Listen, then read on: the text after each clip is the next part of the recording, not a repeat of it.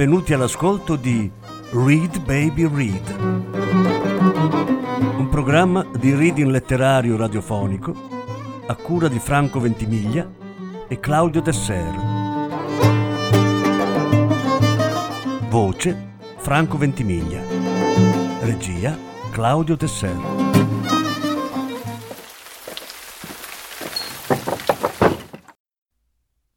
Eric Faye, sono il guardiano del faro. Lettura in otto parti. Sesta parte.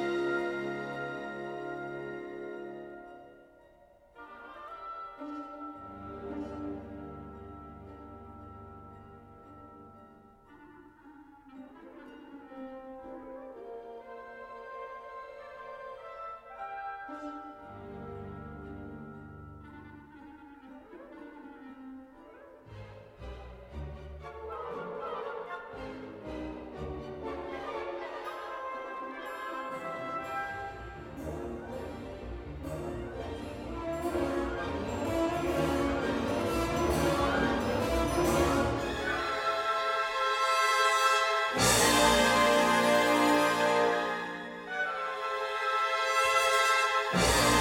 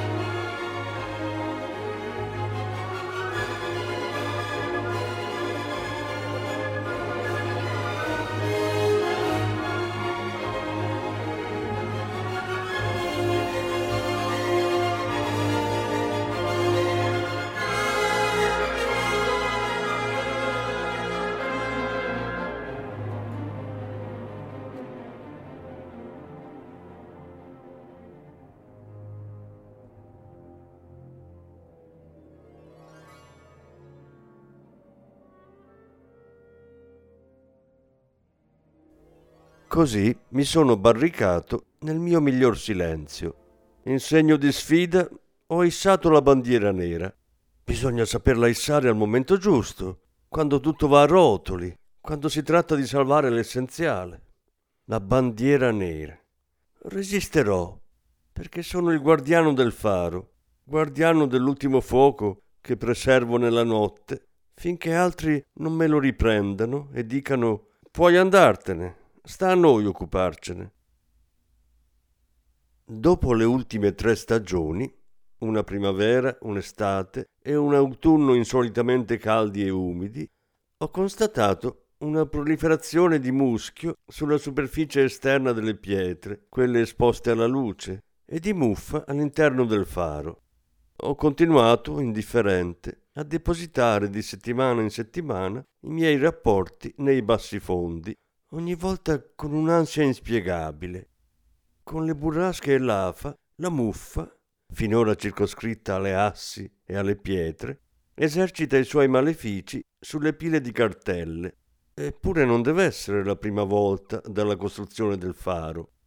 Giorno dopo giorno vedo il mio pensiero scomparire sotto uno strato verdastro. È irritante. Qua e là più spesso, altrove più fino, come un rudere avvolto nell'edera. Per ora niente di preoccupante, ma che resterà delle parole tra qualche anno? Non ho osato toccare nulla per paura che i fogli potessero sgretolarsi o andare in polvere. Osservo la muffa. Le prime pagine che ho scritto qui, anni or sono, devono essersi sbriciolate. Osservo la muffa allegata ai fogli che per legge non leggerò prima di centocinquanta anni. Che ne resterà? L'idea della chiusura del faro mi tormenta. L'idea che funzionerà da solo e se davvero fosse tutto qui, non ci sarà più nessuno a depositare rapporti nei bassifondi, edera o non edera, perché è così. L'idea che i rapporti marciranno tutti ben ordinati qui sotto la botola mi rivolta. Mi oppongo. Fulmini e saette. Non è possibile. Bacilli e batteri non faranno dai miei pensieri il loro pane quotidiano. Erigerò un baluardo contro la muffa. Perché mi dico, non può essere. Un giorno ho avuto l'audacia, quanto ero ingenuo, di scrivere all'amministrazione centrale dei fari, delle boe e dei segnalatori luminosi per esporre la situazione. Chiedevo un intervento energico affinché, insomma, non ho mai ottenuto una risposta. Adesso sono pronto a compiere il fatidico passo. Le leggi del continente, per le quali mi capita di indignarmi, m'autorizzano ad aprire le cartelle scritte centocinquanta e più anni fa, il che significa come minimo cinquanta sessanta anni di lettura. Dovrei forzare un passaggio attraverso i ricordi altrui per liberare tempi antichi, mettere al riparo i ricordi più vecchi. Qualche formula felice, qualche istante radioso prima della chiusura del posto. Ecco il mio fine ultimo. Lampada a petrolio alla mano, sono sceso al livello di quelli che chiamano gli archivi, dopo aver sollevato la botola. Lì mi sono seduto sul penultimo scalino, proprio davanti ai miei rapporti. Laddove la muffa non ha ancora avuto il tempo d'agire, riconosco la mia scrittura e mi ripeto. Non ha il diritto di rileggerli, è una negligenza professionale. Peccato, mi sarebbe piaciuto fare qualche modifica. Tutta questa carta. A quale profondità si tocca la terraferma? Il faro è infinitamente vuoto sotto la superficie marina? Il pensiero umano ha permesso di colmare questa botte delle Danaidi. I guardiani sono venuti tutti qui un tempo ad assolvere il loro compito con la propria scrittura, le proprie goffaggini o i propri lampi di genio. I guardiani hanno già detto tutto, ahimè. Faccio per prendere la prima pila di rapporti e leggendo la data in alto a destra riconosco la mia scrittura. Data di messa in ibernazione. Aggiungere centocinquanta anni prima del consumo. E ripongo la pila. Per oggi preferisco fermarmi qui. Ad alcuni piace posare la prima pietra. Io ho sollevato la prima pila. Il vento suona le armoniche dell'inferno. Tempesta. Nuovi tipi di muffa sono apparsi a ogni piano, soprattutto in basso. Le operazioni di scavo vere e proprie sono cominciate oggi. Ho caricato, scaricato, issato. Un attimo mi fermo e contemplo i chili di fogli, stesso formato, stesse righe. C'è da credere che sin dalla notte dei tempi i guardiani del faro si riforniscano dalla stessa cartoleria. Provvisoriamente sarà tutto stoccato al piano superiore, sopra la botola, ma avverrà il giorno in cui dovrò salire ancora più su. Vedo già il mio alloggio infestato dalle cartelle. Non so quando prenderà il largo questa perturbazione. Il largo di cosa? Issati, strati e strati di cartelle, così umide che le pagine sono incollate tra loro. Il loro inchiostro cola. Il pensiero si è liquefatto. Ha fuggito questi blocchi di materia spugnosa. Forse qualche parola resiste nelle stanze segrete. Fuori piove. Piove a tal punto che cadendo le catinelle s'arrugginiscono. A che pro continuare a scrivere? Se questo tempo persiste, gli strati dei ricordi che deposito qui si agglomereranno per ridiventare un impasto compatto. Eppure continuare. Non far altro che questo. Scrivere ed esplorare i bassifondi, svuotare il faro con una mano e riempirlo con l'altra. Secondo i miei calcoli devo aver raggiunto il livello del mare. Questa linea di galleggiamento interna, segnata dal sale che trasuda dalla roccia, mi avvicina a quella dei centocinquanta anni. Poco a poco le scritture si sono evolute. Certe costruzioni mi stonano, detonano. La temperatura è scesa. Appaiono zone secche, localizzate. Allora tutto ritorna leggibile. Non so se il clima fosse eccezionalmente secco un secolo e mezzo fa, o se la carta di allora resistesse meglio all'umidità. I manoscritti che faccio risalire a quell'epoca sono intatti. Stamattina ho oltrepassato la frontiera tra il proibito e il lecito. Lambisce la vita d'un guardiano perché possa scoprire a ritroso, a partire da un punto arbitrario, che contesto, ma comunque sia. Dopo un'ora di lettura ero già arrabbiato con quelle parole dritte sull'attenti, in fila, dietro al loro superiore. Soggetto, verbo, complementi, sfilze di complementi che avanzavano in fila come servitori culi, portatori dei luoghi, del tempo o del mondo. Sbandamento! Mi sono messo a urlare. Rompere le righe. È proprio vero. Facciamo ricorso a così poche trovate personali. È patetico. L'impegno che tutti hanno messo nell'annichilire il proprio spirito, come se il loro intento fosse di diventare un signor nessuno. Ma la mia ferocia deve essere sfumata. Più il soggiorno del guardiano era stato lungo, più quest'ultimo s'era preso delle libertà che non si sarebbe mai immaginato all'arrivo. La sua lingua si liberava man mano dal carapace, ritrovava una forma più morbida. Insidiosamente il guardiano conquistava, attraverso la scrittura, una libertà che il faro gli negava. Così ho cercato, riesumato. A forza non sapevo più cosa aspirassi a trovare. Passavo intere giornate nella penombra del fondo. Giorni persi nella lettura di giorni andati, di cui non sospettavo nemmeno l'esistenza. Conoscete ad esempio il venticinque maggio del millesettecentosessantadue? Che cosa era avvenuto il venticinque maggio del millesettecentosessantadue tra queste mura? Di minuto in minuto lo scoprivo. Niente, assolutamente niente. Eppure un guardiano s'era trovato lì a testimoniarlo, con una scrittura audace, poetica. E quelle non erano le prime perle del suo ingegno.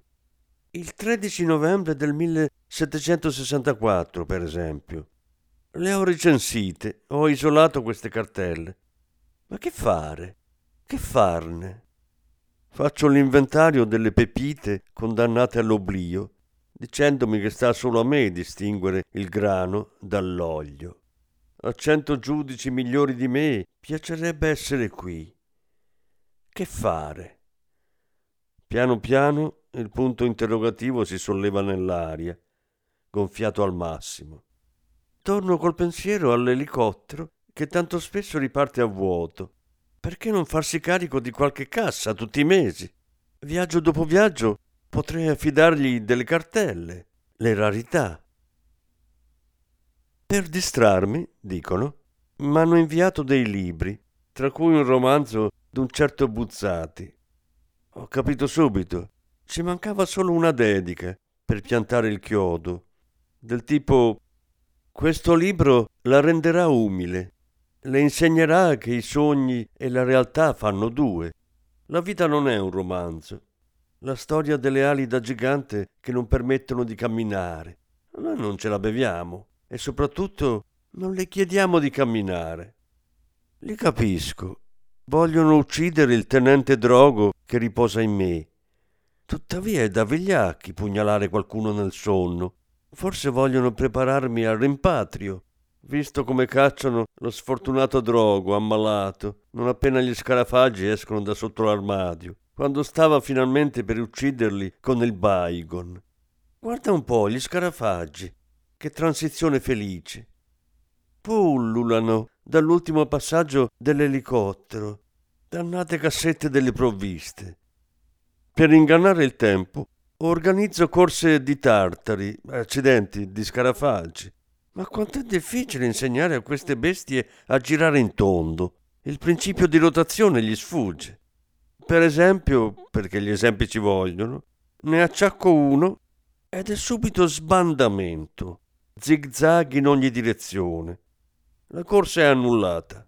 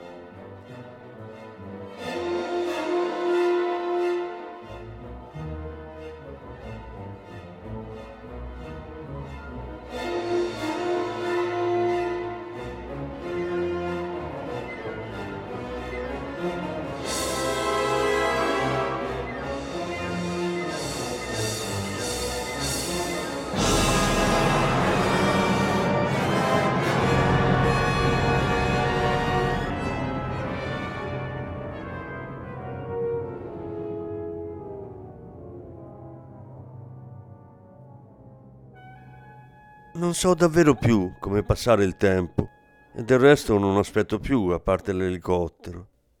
Ma non è per me, è per altri. Il libro che mi avevano mandato mi aveva irritato. Con i nervi a fior di pelle l'ho buttato in mare. Drogo voleva sedurre isolandosi, voleva sedursi, sognava. Eccolo che pianta una banderiglia nel corpo d'un tartaro e dietro di lui, da tutti i gradini dell'arena, si alzano le urla delle sivigliane. Bravo Drogo, bravo! Non voglio più sedurre io. È durata troppo questa farsa. Era questo il messaggio del guanto scomparso. A che pro lavarsi se sei solo? Anche per la mia pelle, il diritto alla muffa, il privilegio d'avvizzire. A me la sporcizia, ne faccio un culto, la sporcitudine. A che pro lavarsi? A meno che, a meno che spunta sempre fuori, pronto per guastare la festa. A meno che l'ispettore non si decida a venire, poiché dicono mi resta solo qualche mese o qualche anno da passare qui.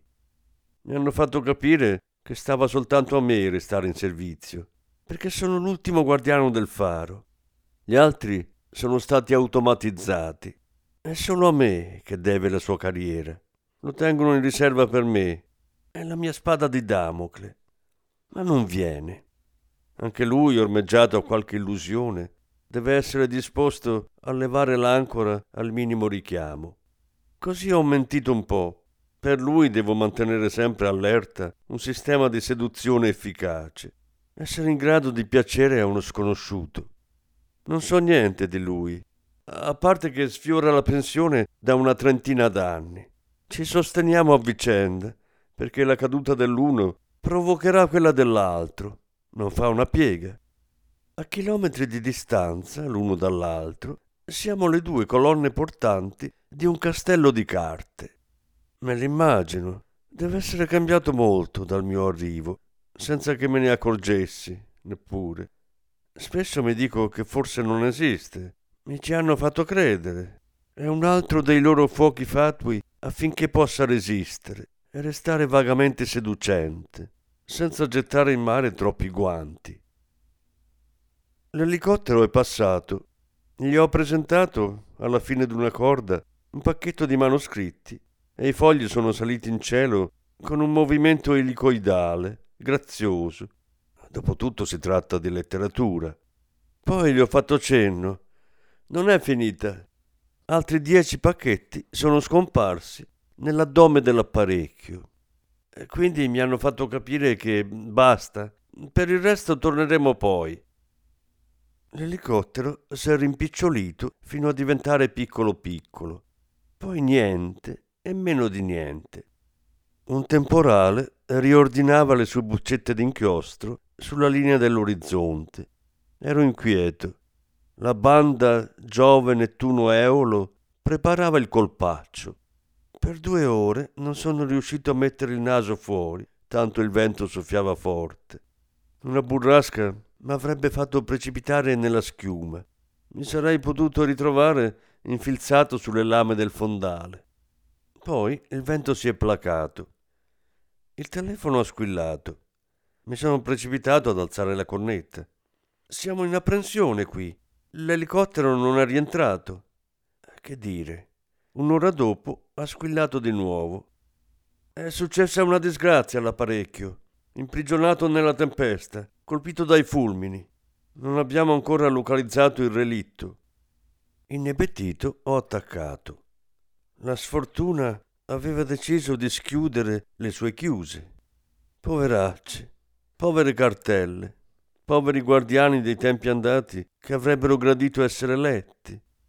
L'indomani ho telefonato al ministero. Erano molto scocciati. In lacrime, il mio interlocutore aveva attaccato dei nastrini neri alle proprie vocali. Le consonanti erano vestite a lutto. Le L inclinavano il busto, le I, le T s'erano tolte il cappello. Proprio quel giorno m'hanno annunciato il verdetto. Faccia i bagagli. L'ultimo elicottero passerà a prenderla tra un mese. Può portare venti chili. Oltre sarà tassato. Lasci il resto, sarà meglio. Sì, è tempo di rientrare. Tutto ciò è costato troppo caro. Mantenere un solo uomo su questo pianeta è un fardello per la società. Non ce lo possiamo più permettere. Guardi che tragedia. Il pilota, il copilota, è un apparecchio così bello.